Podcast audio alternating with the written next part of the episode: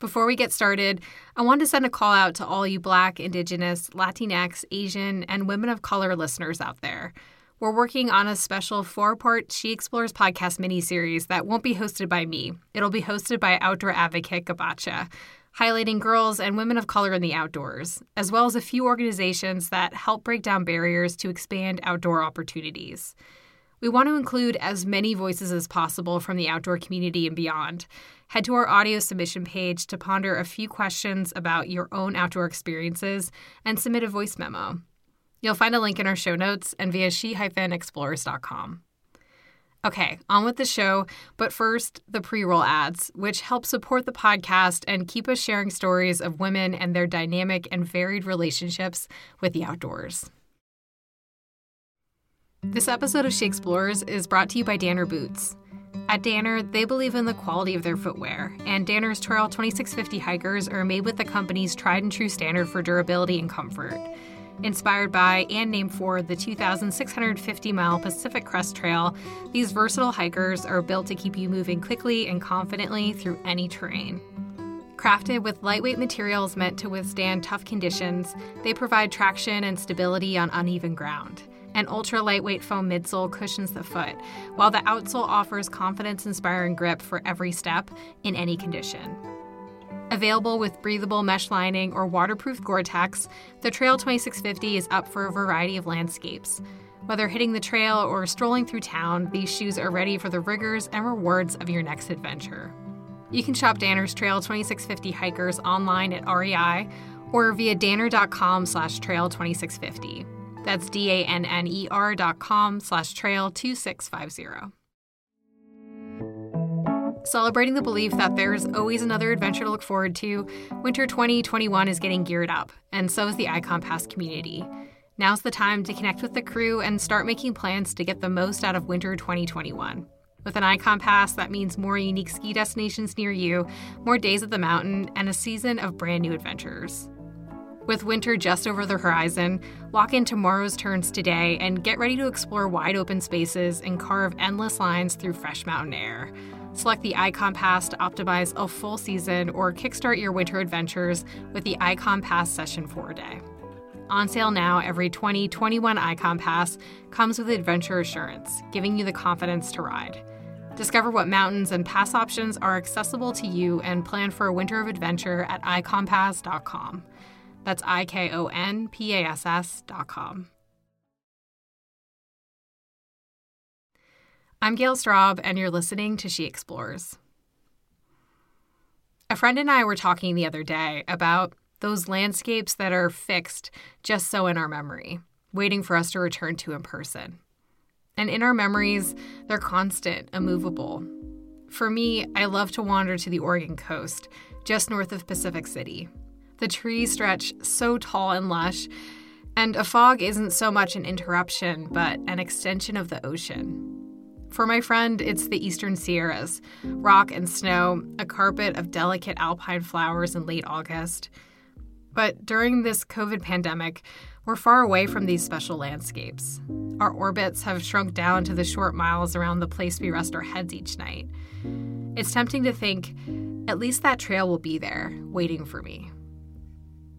And yet, if we love these places, we also need to reconcile with the fact that their existence, as they are, isn't a given, that they're always changing, and that climate change could just make a place you love unrecognizable.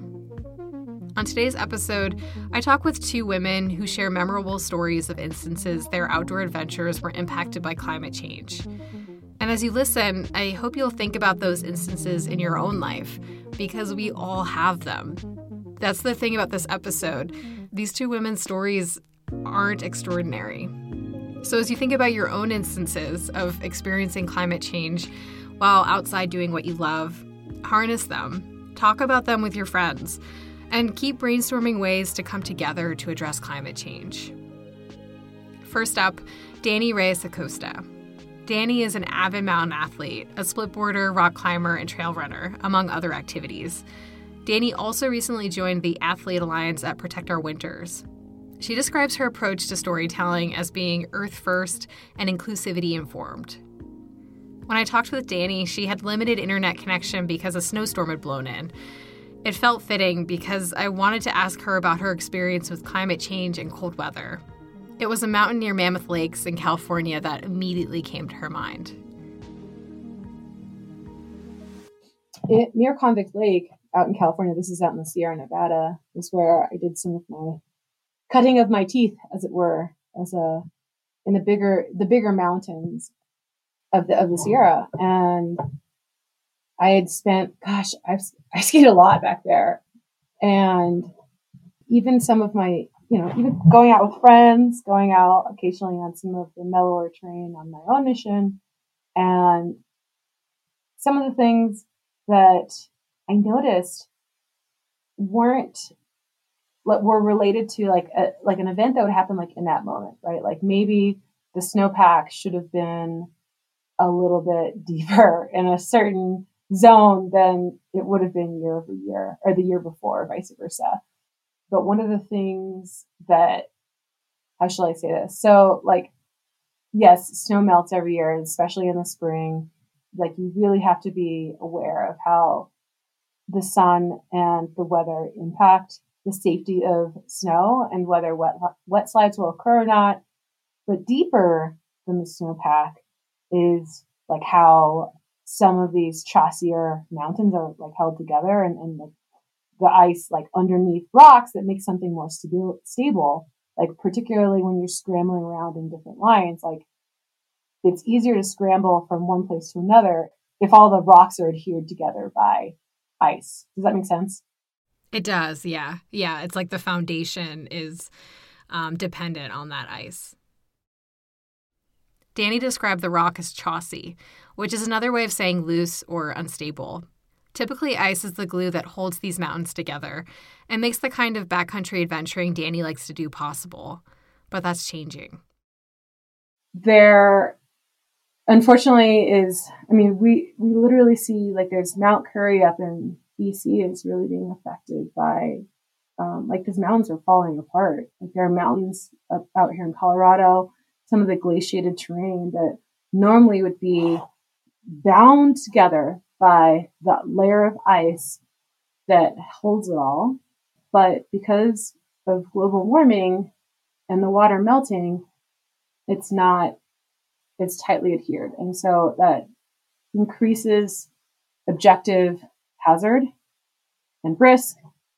And, you know, I, unfortunately, I lost a friend out in this area in Convict Lake, like past, past this drainage, like years, um, at the end of this, I guess the next season, because she, she'd been ice climbing on some unstable rock. And it's, it's really tragic to see that, um, I think as a woman who finds a fair amount of empowerment and growth and community in the mountains, like I want to be able to go to these spaces and know that not, they're not just safe like in a moment, right? Or in any one specific season. But if I know that the foundation is shaky underneath me, then that doesn't just give me pause about like the decisions I'm making on a day to day basis, but it also like really forces me to think about like, well, what else is missing? Because the foundation is what everything else is built upon. Hmm. And it definitely makes it harder to plan, right? It makes it harder to to choose where you're going to go because you don't you can't really know what to expect year over year.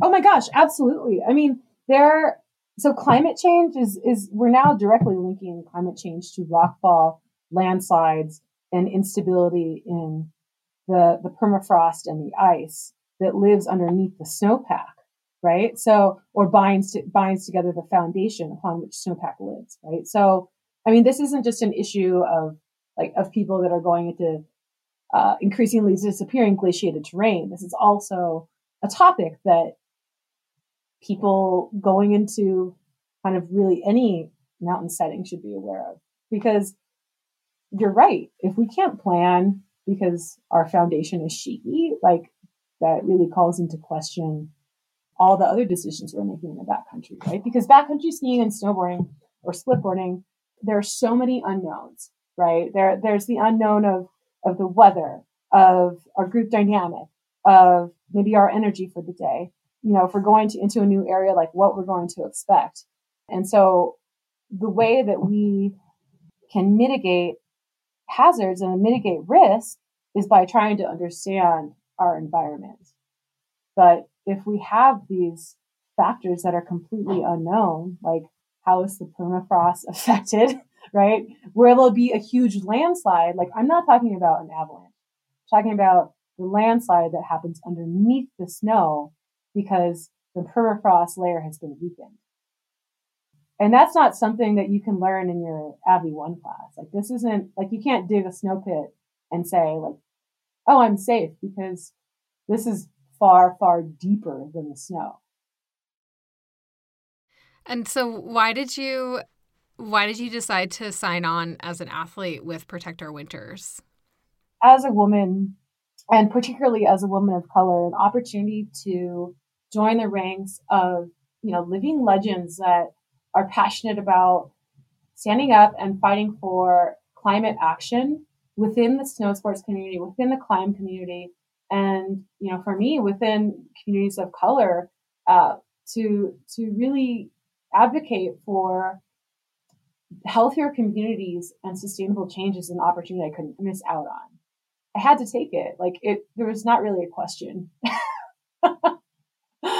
I mean, to me, recreation and community health and environmental justice are all intrinsically linked. And so I think as an outdoors community, we're just starting to see the start of conversations about how systemic oppression isn't doesn't just happen within education systems or social systems or workplaces. It also happens in the places where we live.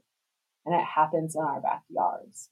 And I am not afraid to say that. And as a person that does recreate in the outdoors, but also has family ties to the fields of California's Central Valley and to the eastern plains of Colorado, like this opportunity to, to show up as my intersectional self is really, really special. Yeah, yeah, it's so so important to be expanding that story because it can feel so oversimplified, you know, especially within an organization that is using you know outdoor recreation as a way to, to tell that story or as a way to like open the door to a deeper climate story it's really helpful to have people who are able to you know share their own experiences that are a little more dynamic than just you know, I couldn't make the amount of money as a professional skier that I wanted to because I, you know, there wasn't as much snow this year or something like that. yes, I mean, sorry, I'm just giggling because it's it's very true. As I'd said in in my presentation with Kyle last week, uh, which is available online and linked on their um, Instagram page, the like I am I'm a product of my environment, right? So that means like as a person that loves hiking and camping and backcountry skiing and rock climbing. All of these things have helped me become who I am today. But I'm also a product of my mother who of my mother and my father who worked really hard to to give me this life to be able to make these these bougie first world decisions. They didn't have the type I mean, not my mother didn't have the type of opportunities that I've had now. You know, the way that my father I think uh, grew up and the world he lived in looked a lot different as well. And so, like, if I turn away from those experiences, I'm not only dishonoring my past, I'm, I think, neglecting a very rich part of my heritage. And, and I, I don't think that I'm unique with this kind of story. I think all Americans have like the rich heritage of, of who they are and where they came from. You know, some of us are maybe just a little bit closer to it so yeah, that's I mean, we're in a really exciting time where I think as in the United States, we're questioning, you know, what does it mean to be an American? Right? And what does it mean to be an individual or a member of a community? And how do we show up for those spaces? That individual versus collective mindset comes into play when we talk about our economy and public health. And it also matters when we talk about climate change. Earlier this year, we had Leah Thomas, founder of Intersectional Environmentalist, on the show, and we talked about how people of color are disproportionately affected by environmental injustices. Back to Dani. When you think about what kind of world you live in and the world, kind of world you want to live in, we really need to be thinking about how are we caring for other communities' health because those communities, even if we don't know them first, second, third person, they're still communities that can impact all of us. And that is where we all have a little bit of work to do around the school of thought of collective liberation. Because, you know, as or I think you know, Lila Leatherman, as Lila says, you know, playing the game of the Olympics of oppression, no one wins. But if we all think about how we lift each other up, then we can really address not just climate change, but the fate of our nation. And we need to be thinking from a community minded aspect, from a community minded perspective.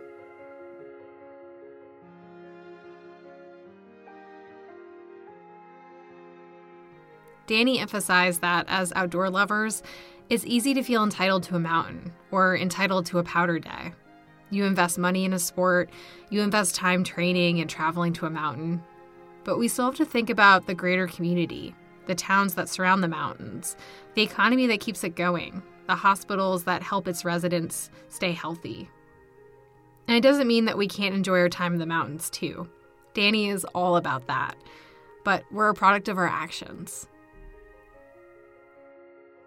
After the break, we'll hear from a longtime listener of the podcast about how a carefully planned hike up Mount Whitney, for lack of a better phrase, went up in smoke. All that and more after this. We all know what it's like to be inspired by the landscape around us, and few trails stand out in North America like the Pacific Crest Trail. With 2,650 miles, the Pacific Crest Trail provides a wide variety of terrain over its epic expanse. And when we're in front of ever changing trails, we need our shoes to be able to step up to the challenge. It's that need for versatility that inspired Danner's new hiking shoe, the Trail 2650. Built to move quickly and confidently through the terrain of your choosing, the Trail 2650 can easily fill the role of a hiker or trainer. For Danner, this meant looking to lightweight materials that could withstand the demands of the trail, like an ultra lightweight foam midsole, while still keeping comfort and stability in mind. Whether you're out for a day hike, going on a backpacking trip, or simply navigating some technical terrain. Whenever the timing's right to hit the trail, you'll want to be ready to say yes to adventure. The Trail 2650 keeps shifting weather conditions in mind, which is why it comes with a lightweight mesh lining or a waterproof, breathable Gore Tex option. So keep your eyes focused on that next trek ahead of you, knowing that the foundation you need to get out there can be found on your own two feet. The rest is up to you. You can shop Danner's Trail 2650 hikers online at REI or via danner.com slash trail 2650.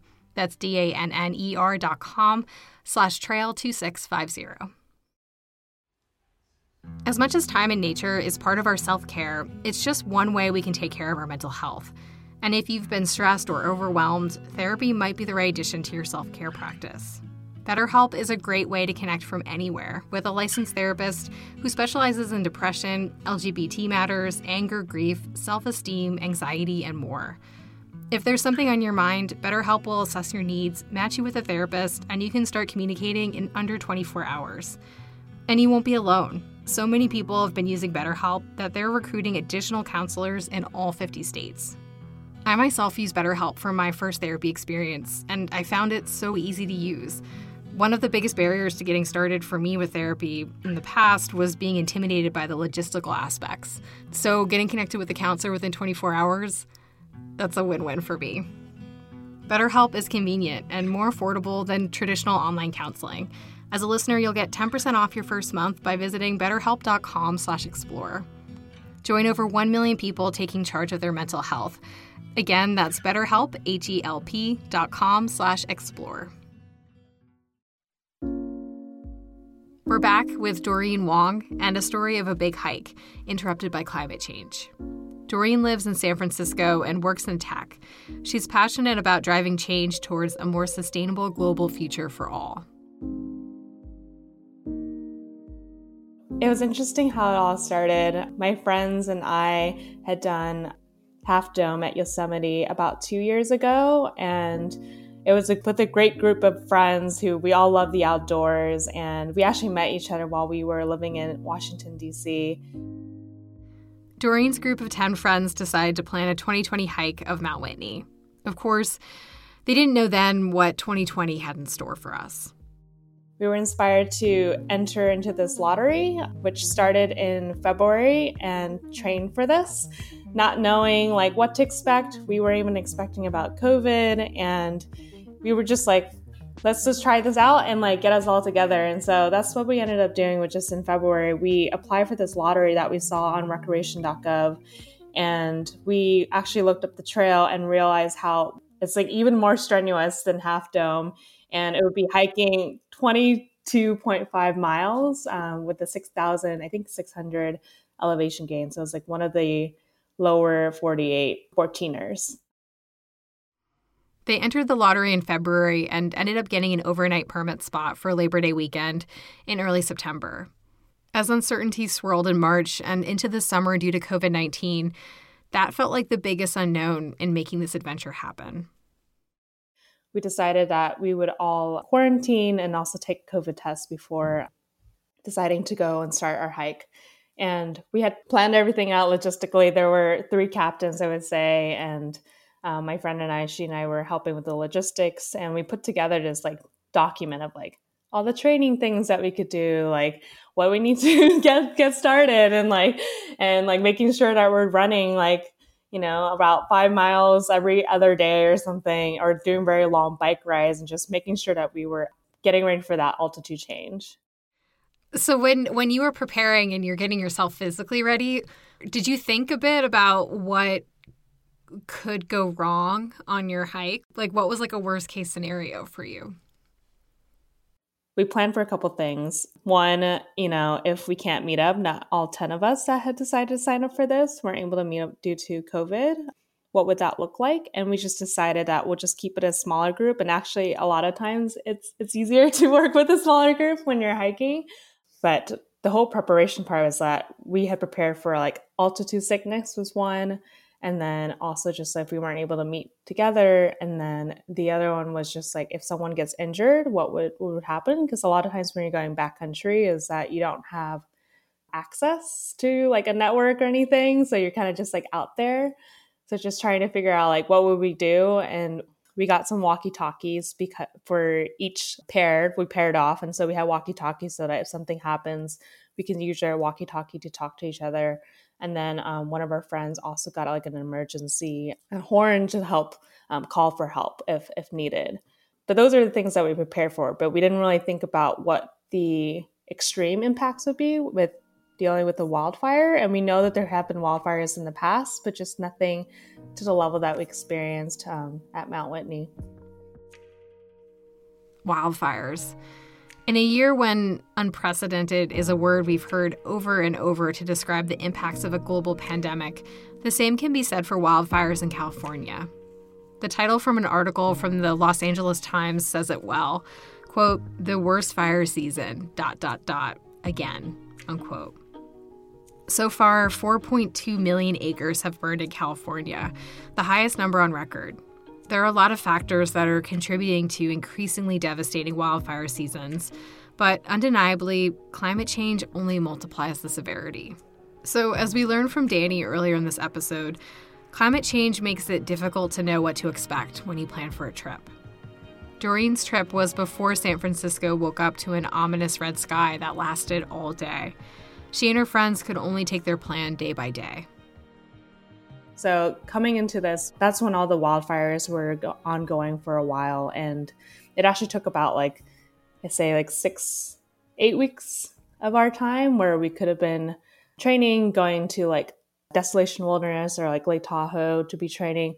All of that, our trips were like impacted by this. We had to kind of reconfigure like how we were going to train for Mount Whitney we did keep an eye out. So we did like, you know, stay, see like where the fires are, what were the air quality. And um, at the end of the day, like everything looked fine up to the point when um, we decided to go acclimate in Mammoth first before we went down to Mount Whitney. And that's just kind of how everything got started with, you know, not knowing to prepare for the impact of wildfires. And that was something I really didn't plan carefully for.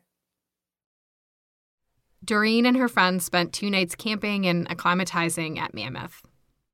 On Saturday, when we were there, we saw that, you know, it started to get a bit hazy. It smelled, it wasn't like a campfire smell, it just smelled kind of like definitely like a wildfire kind of smoke, but it was very faint that you couldn't really really smell it. And then our hike for Mount Whitney was supposed to start on Sunday that morning, and we woke up in our where we were acclimating to like smoke being filled in our tents and also some ash all over our cars and our tents. And that's when we realized that what is going on? We don't have any service, you know, at this campsite. And yeah, so we we ended up driving out and as we were getting our making our way uh, around like six in the morning to Mount Whitney. Uh, it's about two hours south, and as we we're driving south, we got service and then saw that you know there was a fire that had started on the other side of the range from us, and we, we kept an eye out, and then we were like, you know, let's just drive down there and check out what the conditions are like at Whitney Portal, which is where um, the trail starts, and we can reevaluate there. So that's what we ended up doing. But that was the first time we got the wildfire uh, signal and realize that maybe we shouldn't be doing Mount Whitney. Hmm. But you're taking it uh, step by step, like one team decision at a time. Yeah. And we, you know, that's all we can do because you never know what nature brings you. And I think a lot of times when we go on these trips, like something could happen, but you have to like start think about like how are we going to approach this. We also have to make sure that our safety is most important and we want to make sure that everyone on our in our group is safe. Their team made incremental decisions based on air quality and their own personal comfort levels. By the time they were high enough to make the decision to summit or not, there was just five of their 10 member team making their way up in N95 masks. We actually had our permit that was up to Trail Camp, which is about six miles up and about four, a little over 4,000 feet elevation gain. So we originally thought we were going to camp at Lone Pine. We are like, okay, we're going to eat lunch, maybe hang out. But then we're like, oh, this, you know, the qual- air quality is improving. Like, let's just keep going. And then we kept coming across people on along the trail that were like coming down from their high of being on top of the summit. And we're like, this is the most amazing experience. Like, we really love this experience. And we also came across a ranger and he said, like, you know, today is actually looking clear up there, but he said you never know like how the winds could blow, like because of this new fire, plus the one that's already existing that was down um, near Sequoia. Like we're expecting the winds to blow in some of the smoke. So we kept that in the back of our mind. and so we, we hiked all the way to, to Trail Camp, which is about 12,000 feet. And so once we got there, it was just gorgeous. Like you could see the peaks of Mount Whitney and you could see everything. And so our plan originally was that we'll go up there and we do still have this permit. If it is clear, we would like to attempt it. And but we'll start early in the morning. So like we'll wake up at like four in the morning and then get hiking and then come back down and then regroup with our friends or that are waiting at the, the bottom of the mountain. They went to bed that night feeling hopeful, with dreams of clear skies and what is for many a once in a lifetime opportunity we woke up at four in the morning and we looked outside and saw that it was so smoky. It felt like a very foggy environment where you can kind of see the headlamps that are going up the, towards the summit, but mm-hmm. you can really barely make it out because it's just so foggy from the smoke. And the other piece was um, that night, actually around like one or two in the morning in our tents, we had felt something was off. Like it got really smoky, and we've been wearing these like um, N95 masks, and we also brought the COVID mask. So we were wearing, we put our masks on at night just to, to sleep because we were worried that you know it might get bad, and like you don't want to be breathing in like in a closed environment with the smoke, and so we woke up again at four we saw that and we're like okay well we can't really worry about like you know we don't know we feel safe about this so we're going to wait for maybe in, you know when the day when there's sunlight and so we'll wait for when there's more light and then kind of reevaluate there so so we slept in until six in the morning and when we woke up at six we looked outside it was it looked terrible. It was like you can you can see the peak still. We actually saw a couple of people because you know a lot of them were day hikers, so they would do like the you know start their trail around like two or four, and then you'll see like a group of people go up and then come down. And a lot of people also enjoy like seeing the sunrise from the summit. Like we've heard amazing things about it, so like we're like, oh yeah, like this is the first group, and we were kind of lingering around near our, our tent and trying to decide if we should attempt it at all. And because of how hazardous, I, we're pretty sure that air quality is hazardous. We didn't think it was a good idea for us. And we actually talked to validate this as we saw some of the day hikers that were coming back down who decided to go up to the summit.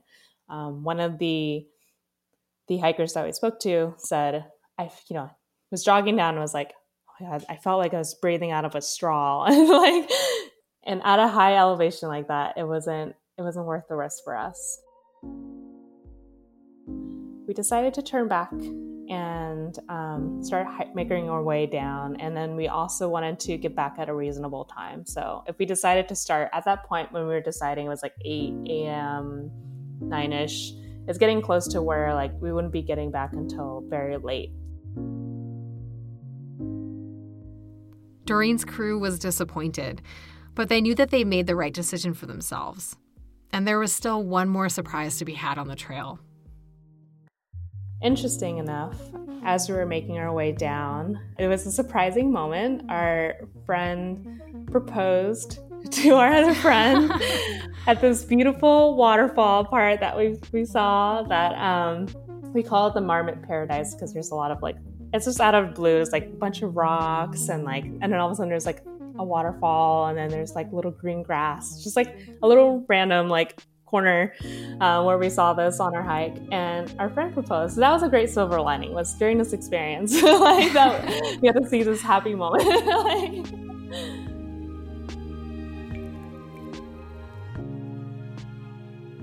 Some final reflections on outdoor recreation and climate change from both Doreen and Dani after the break. Celebrating the belief that there is always another adventure to look forward to, Winter 2021 is getting geared up, and so is the Ikon Pass community. Now's the time to start planning winter adventures with your family and friends. Whether it's days with the crew at your home mountain, or if it's trying out skiing or snowboarding for the first time, an Ikon Pass unlocks it all. Across more than 40 unique Ikon Pass destinations, there's bound to be at least one accessible mountain for you to explore wide open spaces and carve endless lines through fresh mountain air. Put an Ikon Pass in your pocket to unlock it all. You can choose from their full Ikon Pass at $1,149, the Ikon Base Pass at $849, or kickstart your winter adventures with the Ikon Pass Session 4 Day at $499. All through early December 2020. No matter your skill level or how often you ride, seek your turns this winter with an Ikon Pass. Road trip ready for adventures close to home or further down the road, every experience is one for the books. While the mountains connect us all, it's this unique community that helps to hold us together and reminds us to keep safely seeking joy this season. On sale now, every 2021 Ikon Pass comes with Adventure Assurance, including credit towards the 21 22 pass in case of COVID 19 closures, and more time to defer the value of an unused 2021 Ikon Pass. No questions asked. Discover pass options and plan for a winter of adventure at ikonpass.com. That's I K O N P A S S.com. We're back with Doreen. You know, it's interesting to hear you say, you know, you said it a couple times throughout our conversation that you never know what nature brings you, but there is a piece of that where this isn't all totally natural. How does that make you feel? The fact that like, yes, you're kind of at the whims of of weather and nature, but it's also it's worse because of humans. Yeah, it's it's disheartening to see this all happen. I could say like having been born and raised in California, we have all the different climates or like the little different environments like from the ocean to to the mountains. And I've never seen anything like this before. And working in the field too is just that it's it's like an invisible thing. You don't know until you're you're around it. And it's if everything was normal it wasn't because of climate change things would, the trends wouldn't show that. It would just be like oh like every summer it would be like this every you know winter every now and then you might have the weather. But we've been getting more and more extreme events and occurrences that have been happening that are really pointing to the fact that it, it's climate change and it's caused by humans. I think that that is also an inspirational point for us to to think about how we as humans can take action and it's better to take action now than than wait for a while. And i can recall like several years ago it was just like oh like everything's okay. But until something really bad happens i've never been in a wildfire situation where you're or in fire season situation where you're like have six or eight straight weeks of an orange sun or like no sun or just like the air quality is so bad that you can't even leave your house because of what's been happening outside. Yeah, it just really shows like how important for us to take action. And I think as humans, like we're all part of the ecosystem. It's not just the outdoor environment. It's like we are part of the ecosystem and we have an impact on those around us. And so we also need to be accountable for like what we're doing. Doreen drove back to San Francisco to that red sky, an eerie city that never really woke up but it was a sight on the way home that really got to her.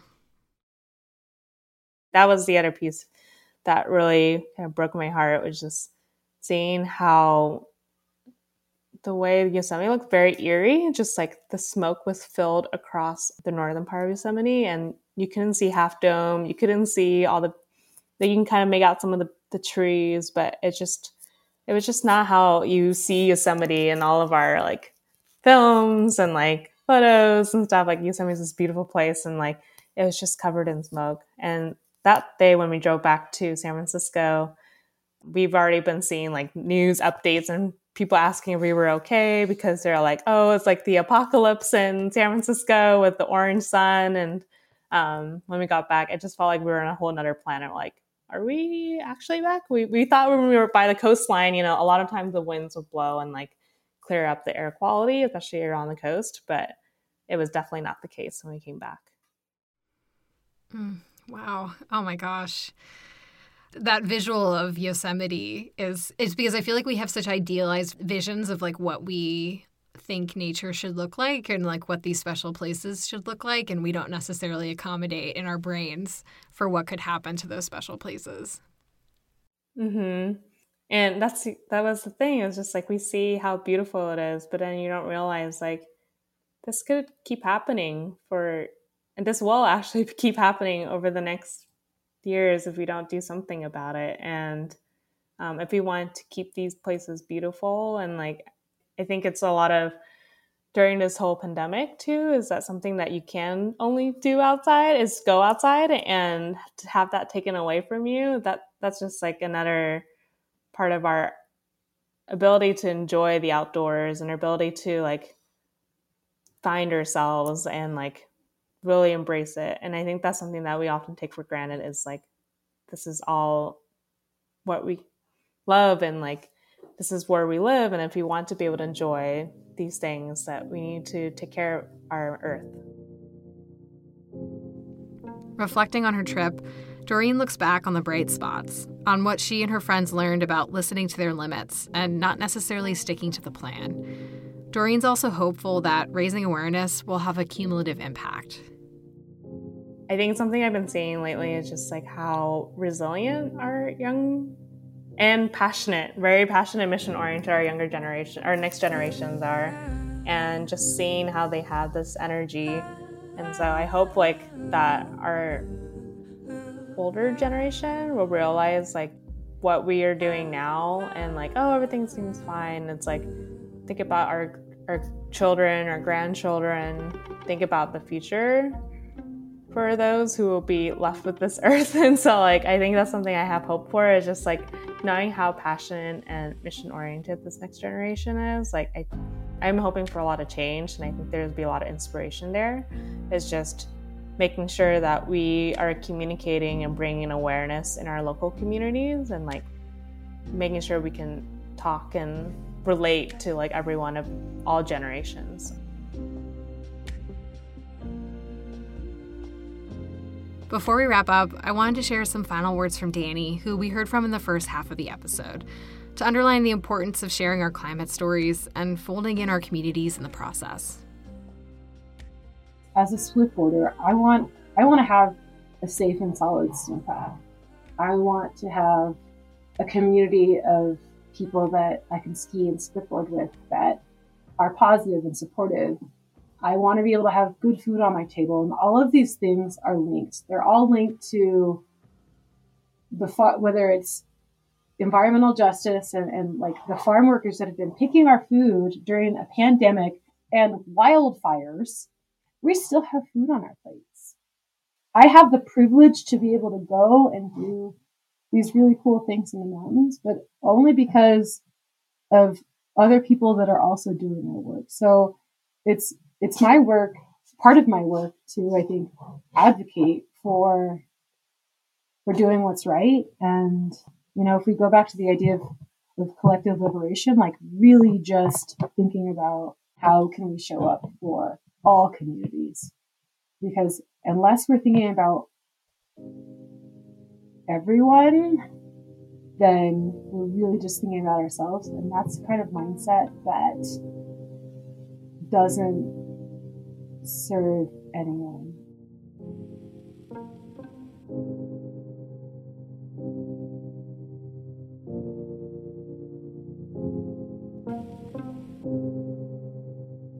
You know, as the editor of this show, I'm always looking for a tidy ending. Words of inspiration, a call to action, something to leave you listeners with that is miraculously both an opening and a resolution and I can't help but be a little at a loss here. Wildfires will continue to rage, permafrost will continue to melt. But talking to Dani and Doreen, I'm reminded that we don't stand alone in the face of this. That collective action through voting, organizing, and supporting grassroots organizations really does make a difference. It's important to continue speaking up, to continue telling our stories and listening to the stories of others. So, as the sun shines here in my home state of New Hampshire, I can dream of my favorite landscapes and leave room in my mind for their adaptation, just as we all will continue to grow and fight and change.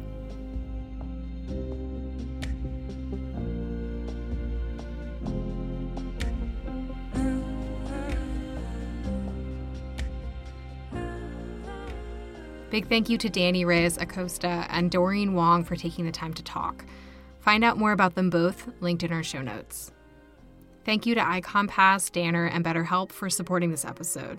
And remember, if you'd like to contribute to our upcoming mini series hosted by Gabacha, head to the link in our show notes.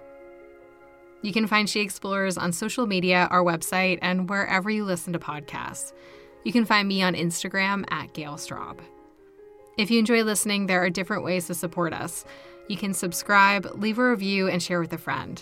And if you'd like to connect, join us in the She Explores podcast Facebook group. Music in this episode is licensed through MusicBed. She Explores is a production of Ravel Media, released on Wednesdays. Until next week.